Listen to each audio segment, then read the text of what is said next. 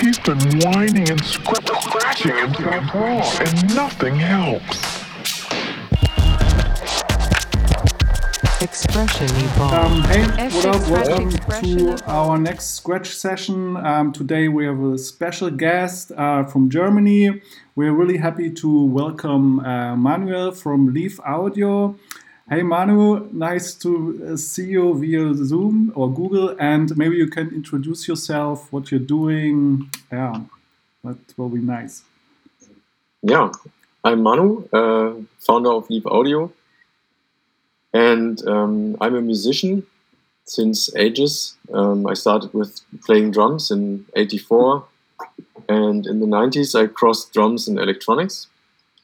And then by end of the '90s, I got into experimental music, and um, at this point I was um, getting into contact microphones and um, in German you call it Körperschall, like uh, picking up the sound from materials, etc. Mhm. This was part of my journey uh, to go away from defined sounds, presets, etc., really into unique own material. And I found um, that um, when I did this, it seemed like I have I have a better vision of the sound, where it starts, what's the dimension of the sound, what's the limitation, etc. How to move inside the sound. And one of my first songs, for example, was I was taking a record player and putting um, the needle on cardboard and then on sandpaper. After that, it, it made it sound for 10 minutes and then it was fucked up, of course. But I it. And from this, uh, from t- this session, I was making one of my first songs with these experimental project. Yeah.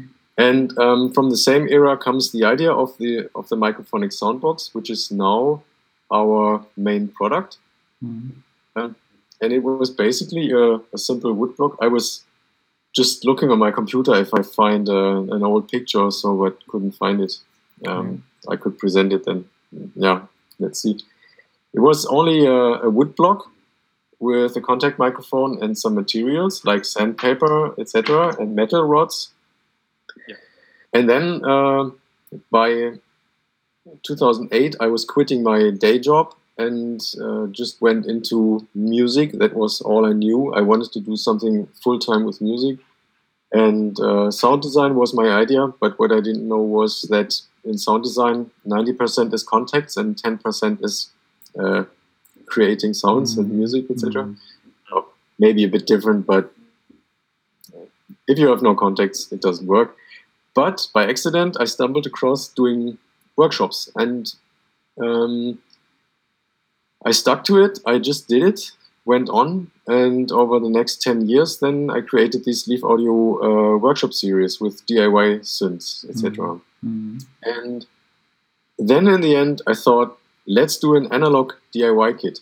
Mhm. Let's take my idea of the wood block and uh, just finish it as a product. Mhm. Just develop it completely through, make it as good as we can do it, and make it as affordable as possible. Mhm. And then we did it. Uh, only maybe 5% wanted it as DIY, the rest wanted it to be assembled. Re- Ready-made, yeah. And then This one here. right? yeah, bum, there was it two, three years ago. And um, Mhm. meanwhile, the demand is so high. Uh, we have more and more retailers who, who want to sell it. And it's still handmade, and it's not possible to do it in a different way Mhm. because you have also to sound check them individually and to, uh, to see is this good enough to sell it or not. Mhm. And it's wood is a nature material, so it varies. Mhm. The electronic is not a problem. It's more the wood and the assembling uh, procedure, etc. Yeah, and um, parallel to this, in 2016 we opened a DIY shop uh, called Exploding Shed, which is uh, I think Germany's biggest synth DIY shop now. Mhm. Um, yeah, and the idea to open a shop came from the workshops, of course, because the people asked, "Hey, can we get your kids somewhere on the Mhm. internet?" And this was Mhm. always was not possible. because also of legal situation with manufacturing electronics and so there are laws about this and you have to do this and that. Mm. but at one point we thought maybe let's do it now. Maybe it's the right time. Let's try it. And then we started and now it's 2021 uh, leaf audio is no no studio anymore or not so much uh, more known as a manufacturer and exploding shed is known as a shop Mm. and uh, that's the thing and we're busy with a small team every day mm, yeah And and the Cool. dream and the dream came true, right?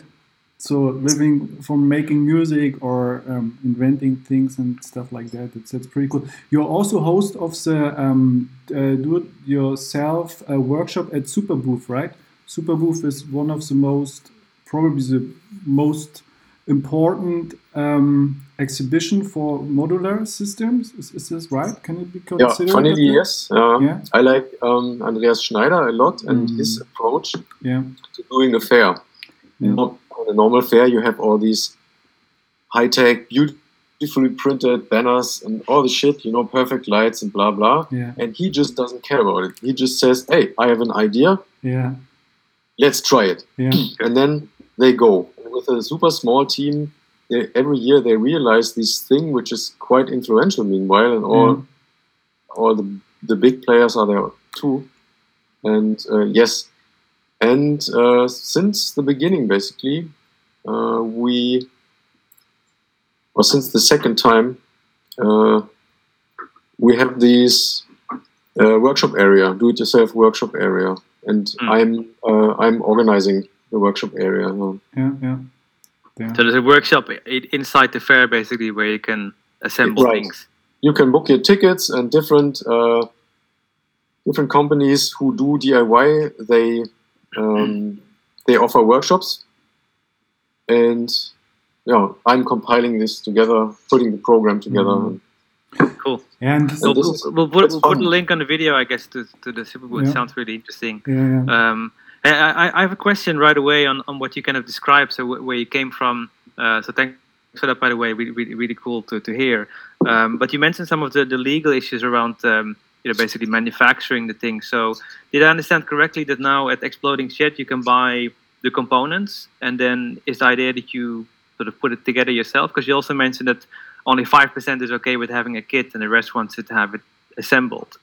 Could you talk a little bit about that? So, so I didn't quite understand now. Are you selling the parts only, or are Mm. you helping people to put it together, or can they buy the actual device at? Um, yeah um, there is a company lying under Exploding Shed and Leaf Audio which brings it all together nobody knows the name of the company but um, it's Sure. not important but this company acts uh, as a as the base to move all these things forward, to pay all the bills, to buy all the materials, to Mhm. Deal with all the legal issues, etc. Mm.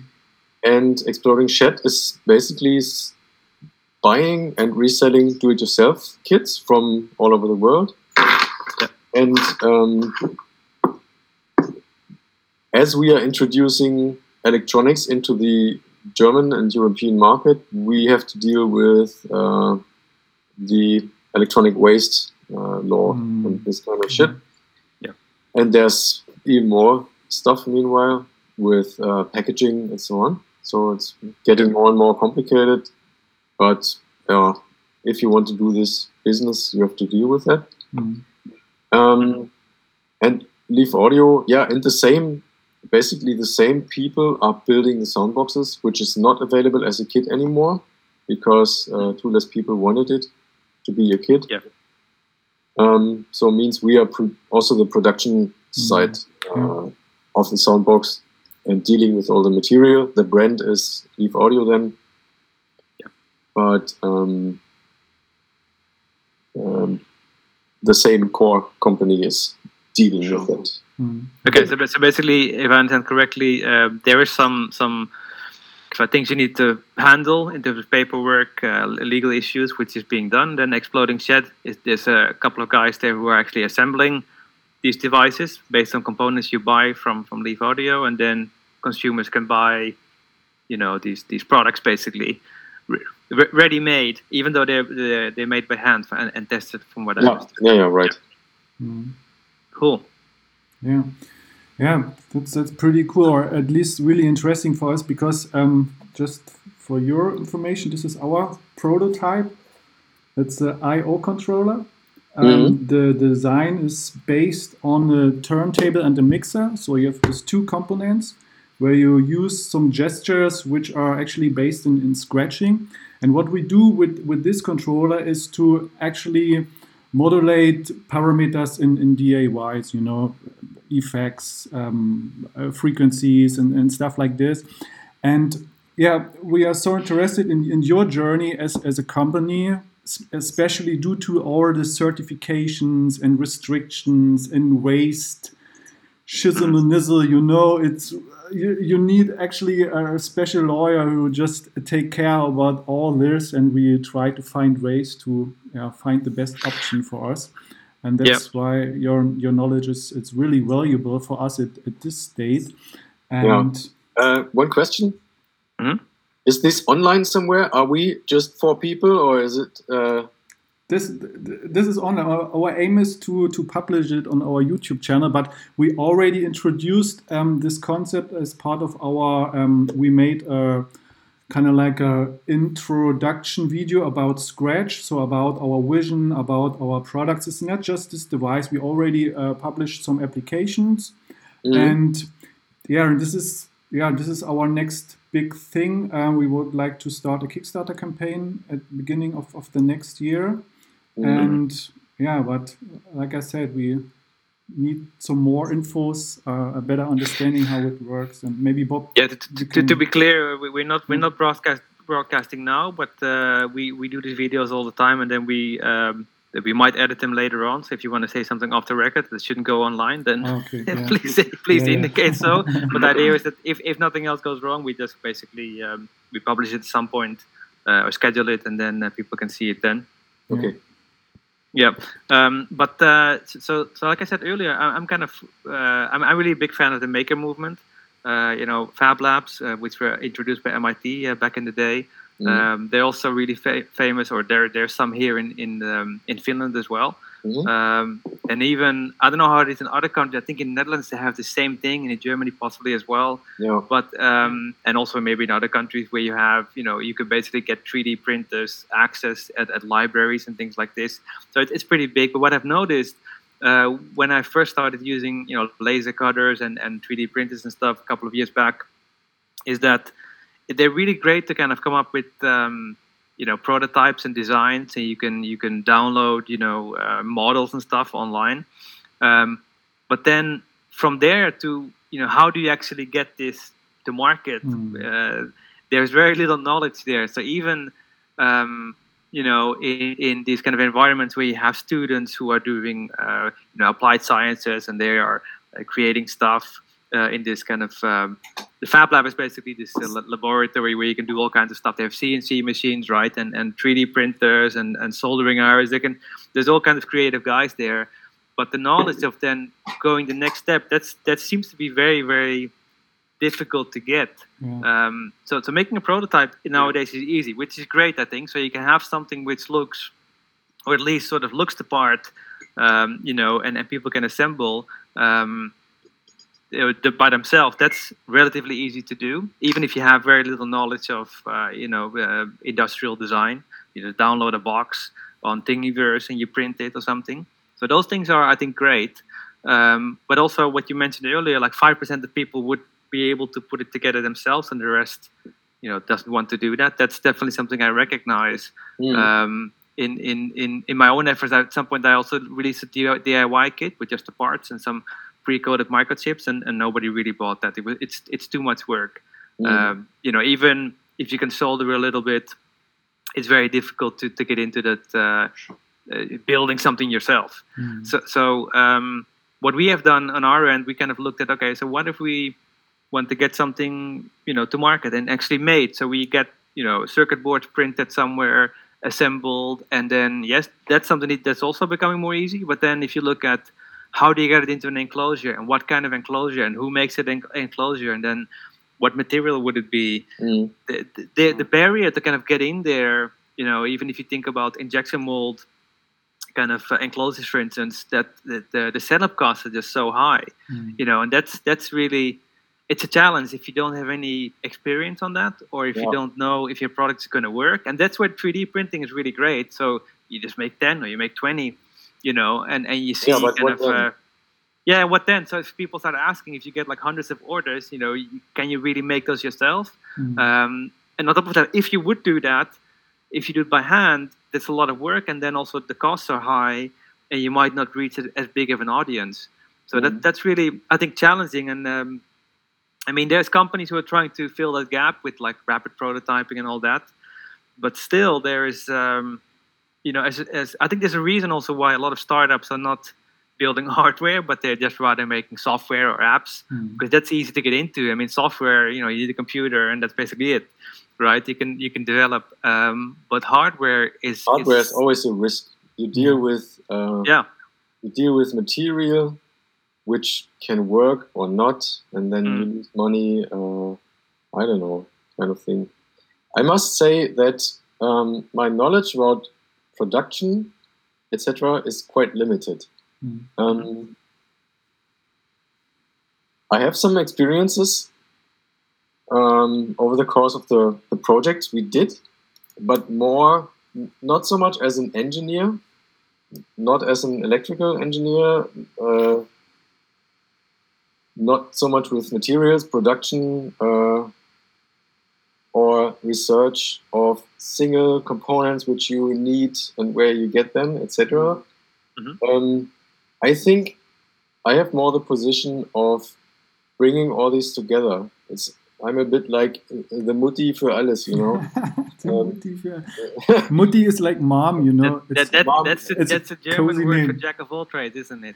I'm Yeah. the mom who who brings it all together somehow, and to Sure. Yeah. uh, I like I like to work with structures a little bit, you know, like uh, not to lose ourselves in uh, too much research or so, Mm. but to keep Sure. in mind we have a goal. We want to go there. How do we get there? Mm. How do how can we realize it? Which Yeah. material is good enough? Um, maybe it's not hundred percent, but uh, which material is okay and which we can finance and Mm. these kind of Mhm. things. And um, yeah, this is the view I have. I would say Mm. I, I don't want to pretend to be an engineer or to be uh, a Werkstofftechnik engineer. You know who knows about all the materials and shit. Mm. It's it's this is not true, and this is not my position. Yeah. Um, Yeah. I always come from this more organizing thing with at the same time I'm a DIYer, I'm a limited DIYer, and then I'm a musician, Mm. and then I can think myself into the position of a buyer who is buying the product, Mm. and Sure. what do I expect, you know, and ca- somehow bring this shit together. Yeah, yeah. This is I mean, this is Yeah. my, it- my I think it's very similar to how we operate also. So I mean, Yeah. we, we're no experts. I mean, I'm no Yeah. expert in any field. I'm, I'm really kind of a generalist, but uh, I do understand how to you know bring things together. Um, but and, and obviously when you just start to think about hey how can we scale this that's where sort of this this uh, we hit this barrier right like I just described. But for Yeah. sure, I mean. Um, there, there's a lot of things where you can just say this is good enough. I mean, it's in a box, it works, it has buttons, it can power on, Mm. people can use it. Uh, and but, but but like you say, also you need to understand what the end user might expect, Mm. and that's also a challenge because I think a lot of, uh, if you think about it from a business perspective, a lot of users are used to things looking a certain way.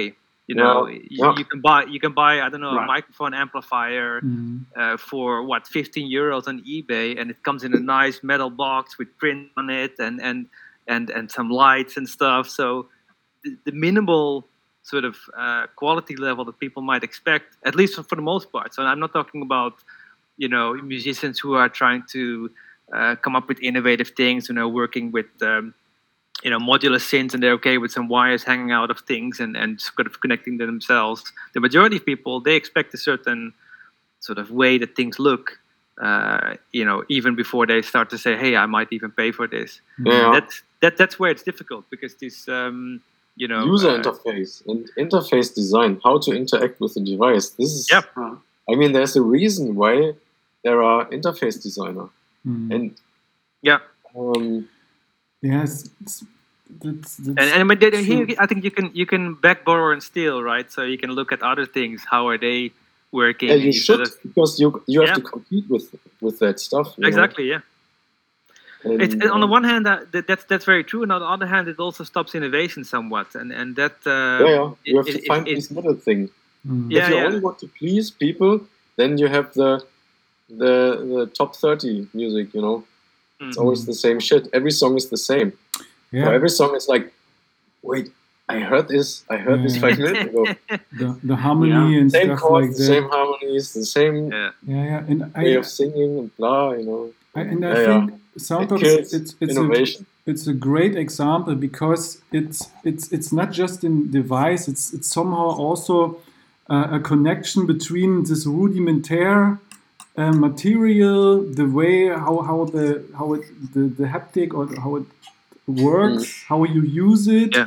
and then um, the yeah the, the connection to to music technology you know which is just digitalism in a way and um, and that's I think that's that's really the USP of, of this device.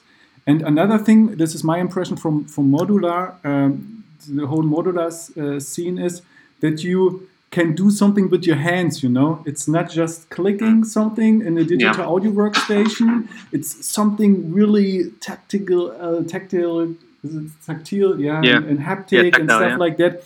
And, and this was also my impression when I was at Super Booth. I mean, there are thousands of different modular systems, you know, and I don't hear any difference when I be honest. But I think, yeah, really the scene that Mm. you do something and like a researcher and blah blah blah blah blah. I think that's another fascination which which is important for for a lot of musicians to go this direction. Um, That, that, I think kind there's of- also. Yeah, go ahead, Nick. I was just saying, I was going to back off uh, what Alex was saying, in that there is a, a new shift, and um, yeah, people are gravitating towards the concept of sounds that can't really be controlled. A synthesizer is a very controlled environment where you're controlling, you know, a very specific rate of an LFO or a or of a, a moving wave.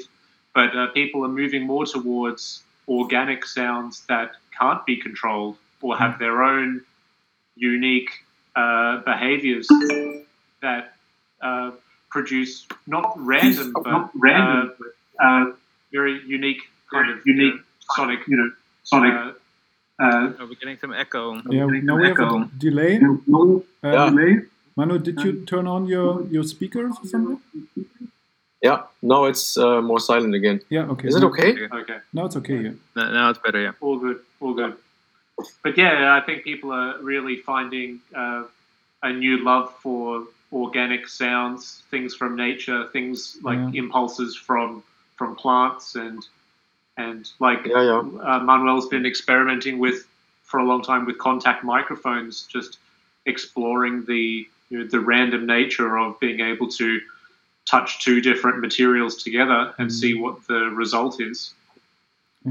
yeah for me it was uh, it was an kind of an eye opener um, when I realized when I appreciate the uncontrollable and accept it that it's not controllable, but I can still shape it. Mhm. Then Right. um, it opened up so much possibilities I couldn't have imagined before in my limitation. And I think it's these it's these both. Um, you have to have a basic setup and concept where you can control things. You ha- you have to be in control over things, but to integrate these little things in your setup, um, which just give a little bit of extra randomness, and then you can Mhm. shape it and integrate it. Mm. And Yeah. I must say, I really like both. I don't like, and I don't see the the reason for pure modular music or so. Um, I just don't see it. I mean, you can do it if you like it, but for me, I absolutely don't see it. For me, it's always about the integration and the combination of different things. Right.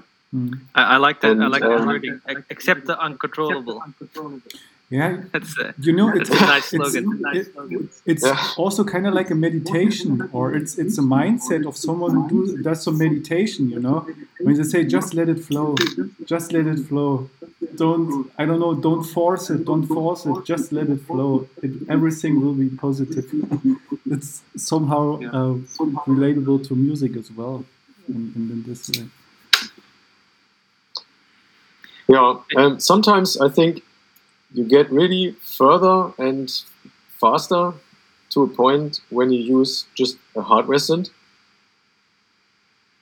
It goes so quickly that you lose yourself in all the possibilities, awesome. But you can't keep them open all the time. But that's it's also part of my personal problem. I always try to control things, or at least to a part. And when I, when I have a pure modular setup, I cannot control all this. It's not possible. And then I hold myself back from making decisions. And I think this procrastination is uh, this is a big issue for many people, and many people who never who have the the finest equipment, but they never will finish one fucking track, you know, exactly because they can't make decisions. And this making a decision is today making a decision and 25 years ago it was making a decision you have to make your Yeah. decision at every in every minute you have to make a decision when you produce music and Yeah. uh, yeah all these possibilities it's not always good i Mm. think definitely to, to build yeah, to build a modular which is actually a, um, uh, a music instrument is really hard Mm. I, I Sure. to be honest, I didn't uh, manage this to the actual date. So Mm. in the when I started with modular, it was with Döpfer back in I don't know late '90s. I started with a modular vocoder, and from there it went a bit bigger and a DIY case, etc., etc. And back then there was Döpfer, so I had the choice between Döpfer and Döpfer, Mm. and maybe I don't know 30, 40 modules or so Yeah. and my budget was super limited. But I was very creative with these things, and um, Mhm. the limitation actually, when I look back, was good for me. yeah For me, it was good. Now I want to have it all, and I have so much, and actually, I don't know how to use it. And then, meanwhile, back then you had these in the beginning between analog and digital uh, modular synthesis. You had these. Oh, this is not analog. Analog sounds better. I want to have it analog. and then Somewhere it crossed the point. I never got this point, Mm. but uh, it crossed, and then you were able to put anything into one little box. And meanwhile, you have the, the firmware problem that, uh, let's say, 4MS is releasing a super crazy uh, VCO, wavetable, whatever, and then you have firmware version 4. All the button functionality is completely different from that which is on the panel, written on the panel. Mm. Uh-huh. So why don't they simply sell panels for the different firm, firmware versions? This is something I don't get. Um, you have Mm. all this functionality, and if you buy a used system, or you know your friend is playing modular, he dies, you get the system after he died. Yeah, you have a system. There's a VCO, but it it reacts like something totally different because actually the firmware says it is something different, and you you don't know Right. what is this. You know, it's like uh, finding a hard drive in 250 years somewhere. Nobody will be able to encrypt the data. And Mm. uh, Yeah. Yeah. You make me think of the uh, expert sleepers disting uh, module, which is a very sh- small module which can be Yeah. uploaded with uh, over 60 different functions. It can be an oscillator, It can be an anything. module, it can be anything you like it to be. Yeah, and then you have to make the decision. Now, I want to buy this, install this function, and just forget about it, leave it, and um, or you're totally into it and swapping firmwares all the time. But this is too much for my brain. Actually, it's um, and if you're unlucky, this also. I asked myself this thing with the disting, for example. In the beginning, it was like, oh wow, this can be anything, and it was one of the first modules which was like this. and Yeah. then latest I don't see it very often in cases. And I asked myself why. And maybe the reason is that it's too undefined. Mhm. You know what I mean? Yeah, it can be anything. Maybe, so what are you going to maybe use? it for? everybody has it, but I don't see it possible. But because I think it is, it's a great tool, but um, you have to find a way between this. It perhaps how you make- uh, uh, lends itself to those personalities for people who can't make a firm decision on what module they they want. You know, which is basically at least I would say 60% of the modular scene. sure. Yeah. Uh, and like, so my decision to get into modular because I had a very limited budget was to kind of get into the expert sleepers kind of stuff. But I got uh, an interface which allowed my computer to generate the control voltages, and that I can program my own virtual modules, and then they can talk to outboard gear. Perhaps when I go to a music studio with more modular equipment around, to be able to talk to different instruments without having Yeah, to cool. collect 40 or 50 different modules and not be, you know, completely satisfied with the, the arrangement or the sound. Oh, At Oh yeah, I've so cool. So this is your integration, and this is what always is with you. Yeah, it's my little lunchbox. Yeah. So basically, this module here is an interface. It's a it's an audio interface with 14 inputs, Mhm. uh, eight outputs, and these are the expansion modules. So they can send triggers and control voltage, and it's all converted from just my computer environment on my computer. Yeah, Uh, we're getting some. I was thinking uh, about I this, getting one of these. from your setup, uh, Yeah. Romano. So if you if you can mute if you're not talking, that will work. If you if you are uh, having otherwise, uh, Yeah. you can hear it. Because we have still this echo when when Nick Nick's, Nick speaking on. Yeah. So as when, when- when you're talking, it's fine. But when we're talking, we get this echo a little bit still. yeah, Yeah, I, I can switch these uh, speaker off yeah, that would be cool.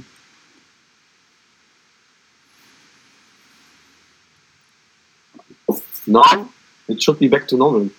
Let's see if this Hello? is better. No. Hello? Yeah. testing, testing.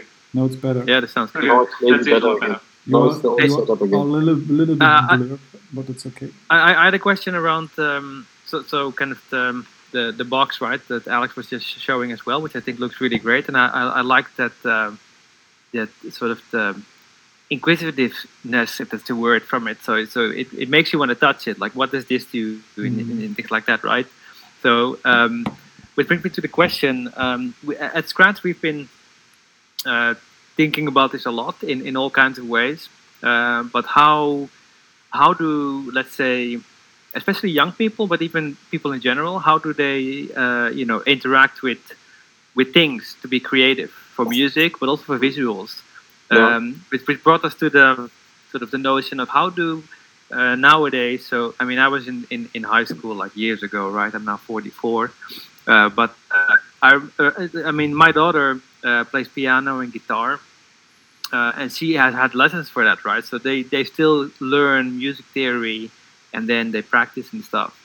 But um, I think for a lot of people, you know, music theory is maybe too far. They just want to make some kind of music or make them they wait- they want to make something which sounds nice.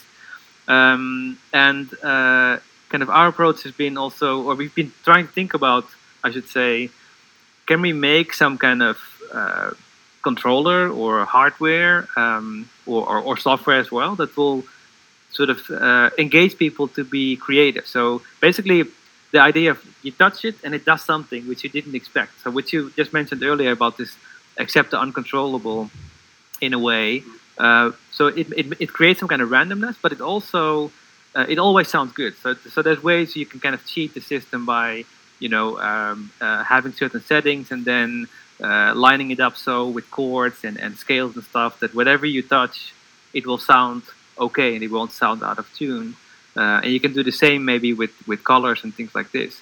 Um, Mhm. So my, my question may be, having said that, um, ha, is your kind of clientele who is using your, your product is it also in education or is it only let's say these um, people who create music and they already have a like they can already play keyboard they can already play drums or or is it both maybe mm-hmm. um, i think it's a bit of everything um, i would say mostly it is for people who have any kind of setup where they can integrate it because the idea of the instrument is that the instrument itself, the soundbox itself, is only one part of your of the actual instrument. The other half is where do you go through with it? You know, your kind of um, Right. processing chain. Might it be uh, uh, modular or computer based or whatever, whatever. And there are all kinds of people. It's used for theater, for example, or Neue Musik, uh, where people more directly touch it, Mhm. add the thing quite dry, what they want to add to the existing music. Or there are sound designers who um, who use it as an input device Mhm. or Yeah. Wherever they might go to Yeah. then. And this is the actual idea of the instrument. We tried. I mean, it looks like a, like a wood box, and yes, it is a wood box and an amplifier, and the amplifier is the the core of the thing. Um, it's really really low noise. You have 40 dB of amplification, uh, no noise, and what one thing in the Mark One version we had an issue with the power circuit, and the power circuit introduced some noise in ab- above the hearing range, you know, or I don't know, 15k or so, Mhm. and a bit higher. But then if you pitch down um, the sound like a Mhm. Soundminer does, Yeah. by pitching down a sound one octave, the frequency is half, you know, and then. Something is at 20k or so, then by two octaves you have it at 10k and then 5k, and then it's in the hearing range at audible noise. And we had this kind of issue in the first version, and then Right. um, our developer Hagen, um, he came up with an idea how we can avoid this kind of thing. And now, if you sample the soundbox at 192 kilohertz, for example, and you, you touch it and you watch it on a on a spectrometer where you can see the frequencies, there's no dead silent above Wow. the hearing range, you know, and you can sample it at higher sampling rates and then pitch it down by several octaves, and no shit will be introduced in the hearing range. And for example, one thing I noticed is many gadgets like the Korg Volcas, etc. There's massive shit going on. If you watch these kind of devices um, on the spectrometer, you see there's shit going on above the hearing range or at the short before 20k or so. Mhm. Um, it's super dirty material in the end, you know, and Right. it sounds good as it is, but in a production, for example, uh, I was producing an album, and there was several live tracks with Korg Volcas, and I, I realized the sound, sounds were relatively silent, but my compressor, which was on the channel, was reacting all the time. And Mhm. so I said, "What's Yeah. going on? I have to check the spectrum." And then I checked ghost. the spectrum, and I saw this. You know, if it's if you see my picture, and Mhm. I had this spike here in the end, short before the end. Uh, Yeah. Crazy. And uh, many devices have this kind of problem, and uh, we were able to get rid of this thing. So it's a bit more like just a wood box with springs, etc.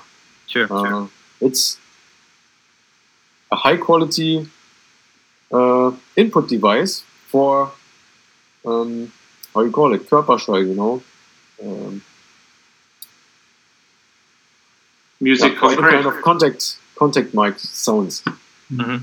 and yeah, at least the best quality we could do for this kind of money. Yeah, but Yeah. it's Yeah. pretty good.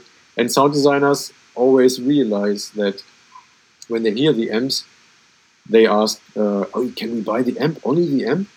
You know, because they realize the quality of the amp. Because if you um, if you connect, uh, I, I made tests with contact mics uh, connecting to my RME interface, Mhm. and this is not.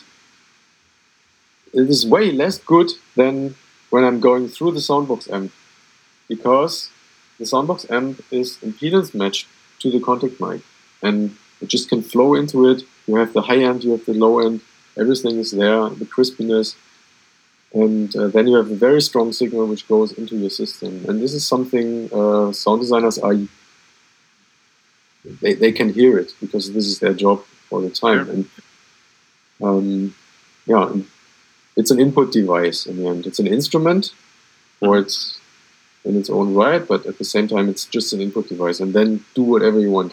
Mm. Yeah. Do, do, do you plan um, some other versions of the soundbox? So I mean, um, in terms of this little tools here, or that you incorporate some other gestures to, to play with it? Is this something you, you have in mind, or is it?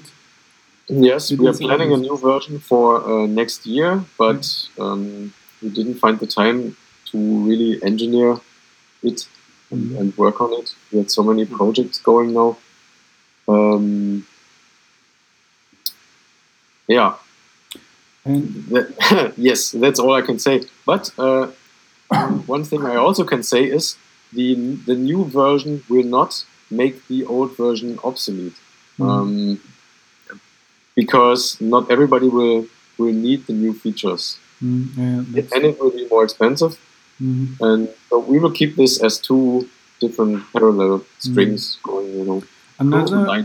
Yeah, another question. Are there any other business cases or another target group than the regular uh, sound designer, music producer? I mean, in this regard, I don't know, did you get some some uh, requests from from art installations, from I don't know, theaters, museums, stuff like that? Is it something which is um, yeah. No, it's mostly um, musicians, music producers, sound designers, um, theater, Mm, ballet, etc. This kind of thing. mm, Or one guy from from New York, he was he was pl- the sound designer of a horror musical, and he mm. was Right.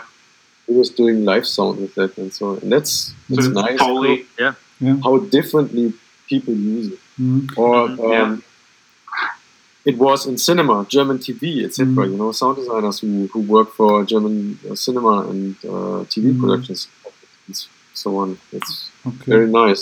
That means that, that Um, that just one thing uh, that the acoustic result is really so unique that you just can use this um, instrument or could you actually also uh, create it via DAW using some I don't know some other plugins or try to imitate it uh, sound wise or yeah, you can do it in, in different ways, and Mhm. we we did not invent to put a contact microphone somewhere. You know, Mhm. this is not our invention to make this kind of sound, but we put everything together as good as we could and as Mhm. affordable as we could into one thing, and I Mhm. think this is what makes it unique.